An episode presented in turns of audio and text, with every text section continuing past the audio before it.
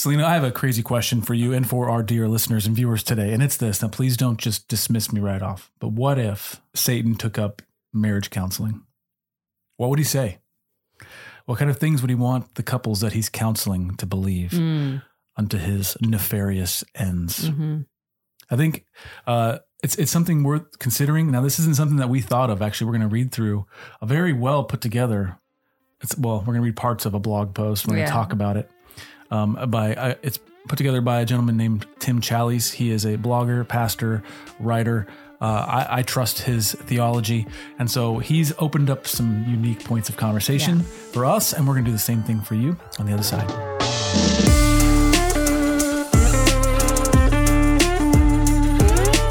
Well, hello, hello, greetings and welcome to the Fierce Marriage Podcast. Our dear listeners, if you're a longtime listener, welcome back.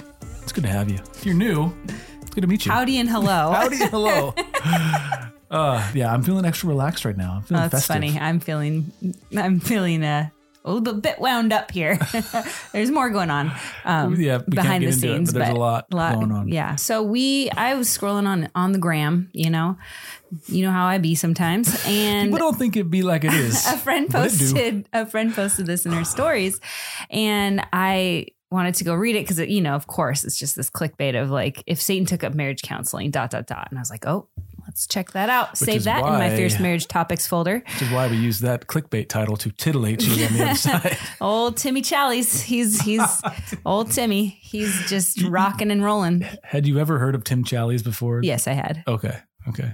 Because you were like, I don't know who wrote this. And then you told me. No, I I know him, but I don't like read a lot of his stuff. Gotcha. But anyways, he wrote this whole article. They posted a few slides about it. We're not going to read the whole article, although I would encourage you to do that. We can probably post the link um, in in the notes, but it's probably a three minute read, four minute read. But he's just talking about he's just you know deconstructing all of these ideas of you know marriage being um, something that man came up with. And so therefore you know you can you can take it apart. It can look however you want it to look. And it's where sex goes to die. And uh, it's where men relinquish their headship and women just become disappointed and they start disrespecting them because they don't deserve the respect. They're not acting like it you know? And so it's so interesting to just hear this narrative that he comes up with. So we thought we'd read a few of the paragraphs and just discuss them with each other and with you all here and now. Yeah. so the, the main thing I want our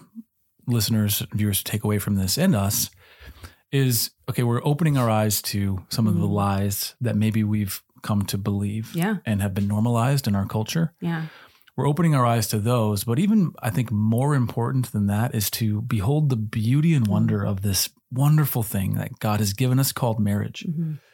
And you, you may be expecting that from people like us, for you might be expecting me to say that and to think that. But let me just tell you that we've been doing this for a decade now.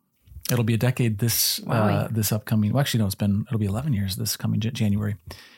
Um, but I can tell you that it's only gotten more beautiful the more I've understood it. yeah And I think that is the key. Like, I, mean, I won't say the key. It's it's a critical part of having a flourishing marriage is beholding marriage as God beholds it. Mhm. And so, uh, when we do that, when we read Scripture and we understand God's covenantal character, we understand how love is a is a is part of God's character. He is the definition and uh, what is it the the enabler of the love that we share with anyone, but especially marriage. When we behold that, it dispels every one of these lies yeah wholesale. And so uh, I, that, that to me is the biggest thing I want to take away from this is how big and beautiful and wonderful is this thing called marriage. And um, it's a gift. And I think when we see it as a gift and a beautiful one at that, yeah we want to fight for what is good, right, beautiful, and true. It's true. So Um, and I think, yeah, we'll talk about that. We'll kind of end it with that because it's okay, it's really it just ties it up. So he does such a great job. So first paragraph we're going to kind of read through real mm-hmm. quick. It says he's this is Tim Challies. He writes, if Satan took up marriage counseling, he would want people to believe that marriage was invented by human beings, either for reasons related to humanity's evolutionary origins or related to men's need to control and dominate women. He would hmm. want people to believe that because marriage came from within this world, rather, it in no way reflects any kind of divine design for human beings or human society. This makes it not only unnecessary, but possibly harmful and oppressive. Wow. Wow. In just a few sentences, he's unearthed all of the kind of cultural paradigms of our day. Yes. The humanism Yeah. aspect that somehow uh, marriage it, it is it is a uh, it, it's not an absolute institution it's relative it evolved as because Hmm. humanity evolved and it just was the way that worked okay that's a very humanist perspective Right. it's not being put upon us it kind of welled up from within us and therefore we can do whatever we want with this thing that we essentially came up with Right. Well- Scripture says otherwise.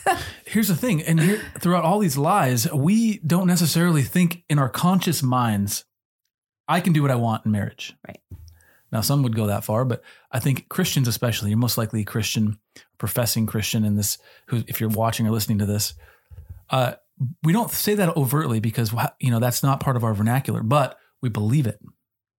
We believe that marriage is, is anything, it- it's not covenantal. It's, Hmm. it's, you know, it, it, it, it's more It- contractual. We Right. treat it more contractually in how we right. our tendencies in when we get lazy and how we deal with one another in our communication and how we prioritize one another or how we spend our money like if we our beliefs will come to light through those different avenues Yeah, well, when it's time to forgive, Yeah. when you have been severely sinned against, Mm, or when it's time to overlook, um, you know, a, a quirk or an offense, or when the when the affection, the affectionate feelings of love are Hmm. few and far between. yeah Well, then you start questioning why is marriage even valuable? yeah Well, if if if that's what gives value to your marriage, yeah, that value is gonna it's gonna be like the the Dow Industrial Average. It's gonna Mhm. go up and down Yeah. with whatever's happening in society or in your life. But that's not what marriage marriage is externally valuable Right. because God has assigned the value, and that value is fixed. Another thing that Tim is uh, can, a can that he's opening, I'll say, is this. The, so we've humanism and now feminism. He said that Mhm. it's uh, it has evolutionary origins of course, and then he relates that to the ma- man's need or men's need to control and dominate women.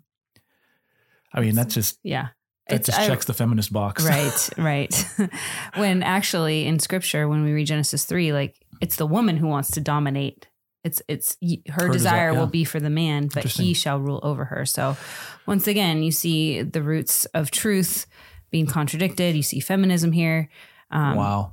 I mean, the antithesis of feminism is basically the mirror image of what the women's version of the fall is, mhm. Meaning that they think that the man is just trying to control and dominate, when in reality, they're the ones that are saying those things by means or it, with the intent of controlling and dominating. well yeah Now, there's always the one offs where you can say, well, look at this case or look at this case. And it's the what about isms, right? But like, no, like the normative model that we were given in scripture is and the antithesis Mm-hmm. Yeah. to, to feminism. Mhm. And therefore, uh, it's funny the thing that they're decrying or is, is the very behavior they're displaying. right it always is It- it- sorry, I went on a little tangent there, but it's interesting. So, but if you find yourself in a in a situation where you're starting to believe that that's you know yeah you can start entertaining those thoughts um you know just scrolling and thinking and wondering you know hey is this really what marriage is for do if you're not clear on things like the world's out there to start to help you clarify right Well, like think about how uh, self fulfilling and sabotaging it is. Like if someone ever told you, "Hey, you're crazy," and you said, "No, I'm not crazy. Uh, That's Here's all the reasons." Like, well, that's what crazy people say, or you're a liar. Well, you're just saying that because you're that's what liars say, Yeah. or you're a controller and a dominator. right So if that husband tries to do anything, that's just what a controller does. mm, He's trying to lead. He's trying to love. He's Right. trying to. He's trying to be gentle. He's trying whatever. uh, You're just trying to control me some Yeah. way. you see how that happens? Anyway, it's interesting. Yeah. Uh, next paragraph. It's not the second one, but we're just kind of jumping around here. If Satan took up marriage counseling, he would want people to believe that marriage is where sex goes to die rather than to thrive, and that a lifetime of sex with one person can be nowhere near as satisfying as fleeting moments of sex with a long succession of people. He would want them to be suspicious that to enter marriage is to settle for sexual mediocrity rather than fulfillment. He would make sure this message is so endlessly repeated in popular culture that it becomes almost a given. This is just a classic case of people looking at marriages that have failed or have not flourished Mhm. and saying that's the, the norm. Mm, Now, there's one thing to say that there is a uh, a- a cultural kind of baseline that Yeah. we've witnessed. There's another to say like this is the normative model that God has given us. So, I what I would do in this case to illustrate Tim's point is I would say talk to a married a couple who's been married for 50 years. mhm, They got married in their 20s, they're they're in their 70s and they've had a good marriage. mhm. Measure that couple's happiness and then talk to the bachelor who has slept with countless women Mhm. over 50 years. Talk to the woman who slept with countless men over 50 years Mhm. and look at the You're the fruit who is going to be having a more fulfilling sex life. Right. Right. Who's going to look back and say, "Oh man, I have had this this is a garden, a cornucopia of fruitfulness right. in our lives. Well, and it's not just because they've been married for 50 years, right? It's because they have actually made an effort to, right? They've cultivated the garden, they have watered the garden. It's not just an automatic thing that happens, right? If you believe that your sex life is just something that should happen, then friend, you need to reestablish some of those beliefs and figure out what's going wrong. Mm-hmm. Because you if you're just left to your defaults no one's sex is not going to be thriving. It will feel mediocre. It won't be fulfilling. It will feel empty and dutiful. Not that it doesn't have those moments mm. but overall the f- the fulfillment and the flourishing that mm-hmm. it that God designed it to be uh, all of that is there. God has given it to you as a married couple. You have to till the garden take the you know take care of the land uh, and take care of that aspect of your relationship it will not just happen to you so I think that is, and then Yeah. he moves into this next point. If you if you don't, do you want to read that one? I was going to do this real quick. The- Okay. So he talks about people being suspicious to enter marriage because they're settling for sexual mediocrity. Our culture's so like sexualized What, right now. what like, a worldly way to think about Yes. it. So th- this presupposes what a a number small of things. way to think about. and Tim it. is is doing this on purpose. but right. to like if so when we were engaged, we had never been intimate, and up up until our wedding night. Yeah. And I'm just I, it never occurred to me that I'm settling for sexual mediocrity. What what occurred to me was I can't wait to to be one with this woman, and For I can't whole wait life. and I can't wait to build a life with this woman. Yes. And as opposed to, I've had any number of, I've, I've vetted any number of women, and I'm now comparing you to them. Mm. And like the, the, the world is so effectively detached sex Mm-hmm. from a re- emotional Relationship. Yeah. relationship. Become carnal and physical. and they've and- deta- so you've detached sex from the emotional. You've also detached sex from the physical through Mhm. birth control and Mhm. through abortion and through yeah. you know any any you know just the, the mentality that goes into that. And so, what a worldly way to think about this. Yeah. Um, and of course, the devil would be all about the worldliest way to think about these things. Let me read the next one. It says, if Satan took up marriage counseling, he would want people to believe that children are a hindrance to a happy marriage rather than a blessing to it, Mm. and that people are happiest when dedicate when dedicating themselves entirely to themselves rather than to others. And if they still insisted on having children, he would want them to think of those children as a lifestyle choice, as a kind of prop to be used to enhance a parent's sense of personal satisfaction. What do you I- call those people that dinks? Dual income, no you've- yeah, kids. oh my goodness. What a fitting name. like I, I get it. Like we were dual income, no kids for, Yeah. for a good number of years. Ignorantly. But the so- people that are online posting, yeah, you're a dink, dude. Like you're, you're dinking around. You're dink- uh, yeah, it's interesting. Yeah, I've said this before on the parenting side. I've, I've said this at a We've Fierce Families this, conference. Yes. Like there's this commoditization of children that they Mhm. are, a, they are, they have become a lifestyle choice. Yeah. Well, hello, abortion. Like, Yeah, I got I got lit up online, uh, which is I, I love it. I'm fine with it. People, you know, it's funny because yes, Half the no, time I'm trolling. Yeah. uh, because I know like what buttons that, and I, You I just want like to push the pressing buttons, sometimes. Well, because the people, yeah. Okay. Anyway, and what I, I I talked about, I said uh, it occurred to me because here's how silly it was. Okay, I couldn't find the charger for my laptop. hmm you know, the cord and the, the little thing that goes in the wall. And I looked everywhere. And I go to our seven year old daughter. I said, Em, have you seen the, the laptop charger? And she goes, Oh, yeah. It's buried in this bin of toys. I don't know how it got in there, but she knew exactly where it was. And she, like a beeline, she went to it, got it, and gave it to me. And I looked at her, I said, Wow, the slow and dangerous behind the wheel, children can serve a purpose. He's quoting a movie. I'm quoting Dumb and Dumber if you didn't get that reference. He's talking about old people in the movie. But I, I looked at her and I said, You are legitimately, I, I already value you, right? But you tangibly bring value to our household. Yeah. Because of these little types of things. Then I think about when they go and get eggs from the chickens, or they help make breakfast in the morning, or they, you know, they we work on stories together. They they bring They willingly do these things and happily do these Yeah. things. Like they come to us, and it's more of us trying to navigate the time it takes and energy and Well- mess rather than we're not always like, but they actually help. yes. And this is not a new concept. It's it goes all the way back to biblical times. Kids are an asset. They are actual assets. They're now, people are probably going to content. They're probably going to comment on this video now. But I said that. I said in this. It was on Facebook. I said, you know what? What parents without kids who are considering kids need to know is that yes, kids are a blessing, but they are also like they are tangibly adding value to your family. Mhm. They're not just a net negative. Is what I was trying to say. Yeah, yeah. And you know what? The some some uh, feminist person. some feminist thing shared our, shared it on their her, her page or their community or whatever. And I had all all, these people flooding in, and I was just having the time of my life.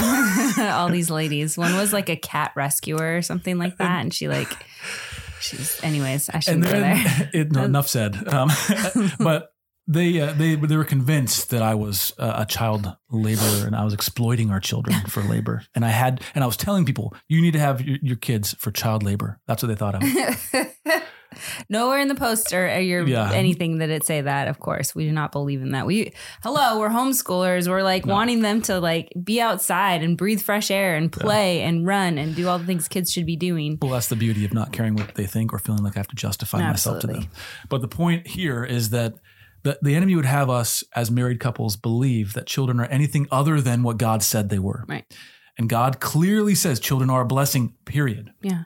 Now, how are they a blessing? Well, it's for you to figure that out. But tangibly, they're a blessing simply by being a, like any parent who has a child in biblical marriage is going to look at that child and say, Praise God. Yeah. I cannot Well, believe this miracle I'm holding. Yeah, they're a blessing on so many levels, emotionally, spiritually, physically. Like, yes, they take a lot from you, but it's when you you got to die to yourself in order to just right come alive in Christ. Like those are the those are the types of we need children in our lives to teach us Yeah. those things to bang out the sanctificate and sanctify us right Yeah. the sin and the darkness that's in us so christ gives us god gives us children as a blessing they are not a lifestyle choice and maybe they started out that way but i'll be here to tell you that once you have them and you can't go back like it is such a blessing and it is such a beautiful Yeah. thing and you will move from that lifestyle choice at least i pray that Yeah. That and, would be the and wise couples would understand that before they have kids. We were not that wise. Uh, we needed to have kids to understand what that meant. yeah Okay, this next one. If Satan took up marriage counseling, he would want husbands to be passive in their leadership and wives to be so disappointed in that lack of leadership that they feel justified in failing to respect their husbands. Satan would want wives to determine that submission is a mark of weakness and that if it is given at all, it should be given only when it is earned. Mm. He would want husbands to treat their wives harshly instead of gently and to express constant disappointment rather than delight. Mm. it's interesting that he hits some of the tendencies that I think we can all reflect on in our own marriage and in the roles that God's given us, right? So I, I did a talk at our Fierce Families conference about strength and submission and how there's the there is some discomfort and pain sometimes it feels like in submission, but it's not it's not the submission that is causing that. It's it's our sin waging war against obedience of Mhm. what God has called us to do as a wife, and and that means sub, submitting. Like you are coming under the mission of your husband. You are submitting, coming under that mission, and even you know we talks about that when they are. Am I always so? If you flip the script, we've been doing this a lot in talking. So if I, I'm wanting to be loved, right? But if I'm, you know, nailing it, I've got, I'm, I'm on a, a streak. I'm doing really good today. I haven't sinned much. I'm really lovable really lovable. Like you should love me a lot. You should love me more than you usually love me on most days, right? Isn't that how it works, right? And so Sure. insert submission, right? So if you are if you're acting in a way that is not worthy of my submission, Like, do I still submit? Because you're not really acting like you're not deserving of it, really. I'll say this another way because I think this is the point you're making. If men loved their wives when their wives only deserved it, Right. how how heinous would that be? Yes. Because what's the call in Ephesians five? Men, love your wives as Mhm. Christ loved the church and given himself as a sacrifice for her. Yeah. Wives submit Wives to your submit husband. to your husbands as unto the Lord. hmm Well, does the Lord deserve your submission always?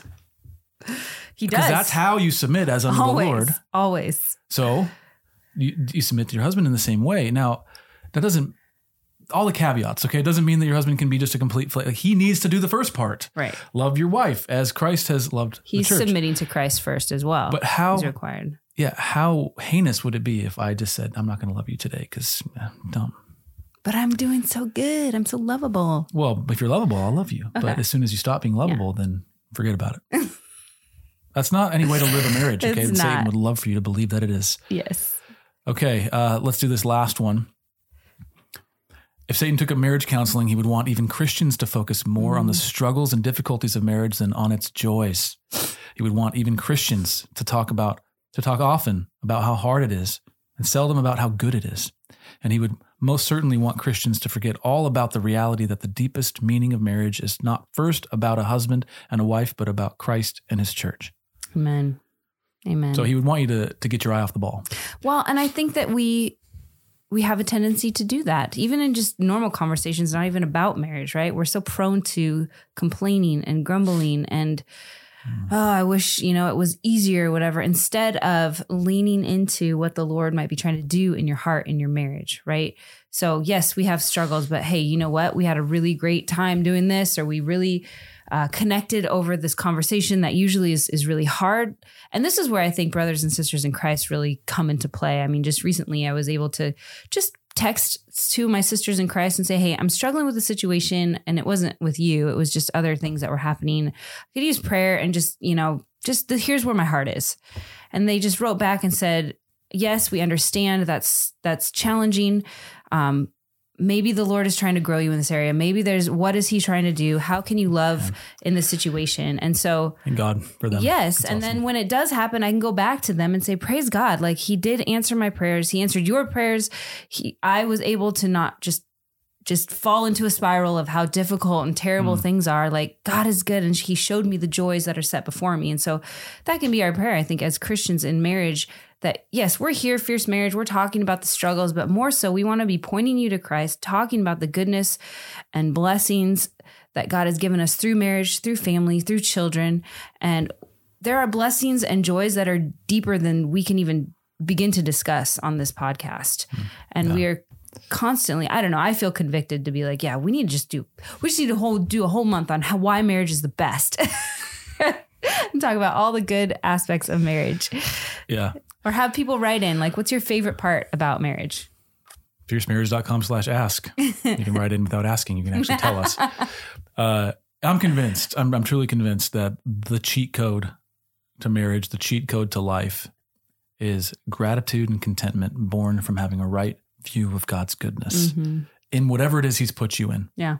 Amen. It's the cheat code for everything. Yeah. for suffering, for marriage, Yeah. for parenting, for vocation, for manhood, womanhood, for everything. Yeah. By beholding God and how He's designed the thing or, or, or purposed the thing that He's put you in. And then as a response of beholding God, say, Thank you, Lord, Mm-hmm. and I'm content. yes. Why am I content? Not because of the circumstance, not because my wife is perfect and she's doing all the things I think she should do, but because He is God and He has done what God does. Yeah. Amen. And He is trustworthy and faithful and good. yes. And so the enemy would love for you to forget about God's goodness. Yeah. He would love for you to forget that marriage is good. And he would love for you to think that uh, your opinions of marriage matter more than God's opinions of marriage or God's design God's for it. Yeah.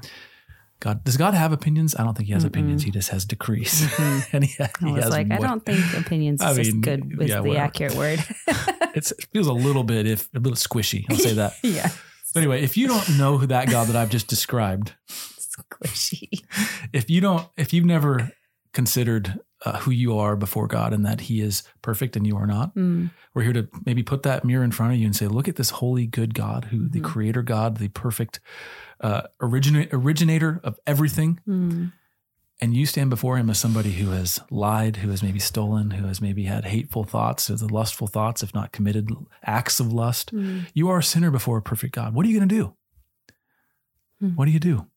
Well, you ask him to have mercy. Mm. If he decides to, he will. But here's the thing he already has given mercy, and he's done it Mhm. through his son, Jesus Christ, on the cross. And that whole story is for you to unpack. If you don't know who Christ is, you need to know Christ. And to do that, we recommend you find a friend who's a Christian. If you have one, say, Show me Jesus. Tell me about Jesus. Can you tell me about Jesus? Can we Mhm. read the Bible together? Yeah. Find a church, number two, find a church that preaches out of the Bible and will teach you who Christ is from the pulpit. And if you don't have easy access to either of those things, we have a website that will also help you. It's this, it's the newsisgood.com. We encourage you to check that out. Let's pray. Mhm. Father, thank you for the gift of marriage. Thank you that you have given us truth to dispel all manner of lies that the enemy would have us believe. I pray that you would uh, give us eyes to see the lies that we've believed. Help us to uh, reject those. Help us to repent of our belief in those lies and instead turn our belief to you and to give you our full belief and our trust. And may we act on it as we place it on you. Lord, I pray for the couples who are struggling, that you would strengthen them, give them a path forward. Pray that you'd put, pe- put people in their lives that will lead and guide them back to the living water, back to Mhm. your word. Mhm. And I pray that as a result, they would find joy that they've never had before. They would find peace they've never had before. I pray that they would find closeness to one another, closeness to you, that they would flourish for the Mhm. rest of their lives. Mhm. It is by your grace and by the blood of your son, Jesus, we pray. Amen. Amen. All right. Thank you for joining us once again uh, for the podcast. If you, if you'd like to support us, we would be honored. Again, we're so blessed and I Mhm. just am completely blown away whenever someone joins the fierce fellowship. That's what we call it. Yeah. So go to fiercemarriage.com slash partner. We'd be honored to have you there. That said, this episode of the Fierce Marriage Podcast is In the can. and We'll see you again in about seven days. Until next time. Stay fierce.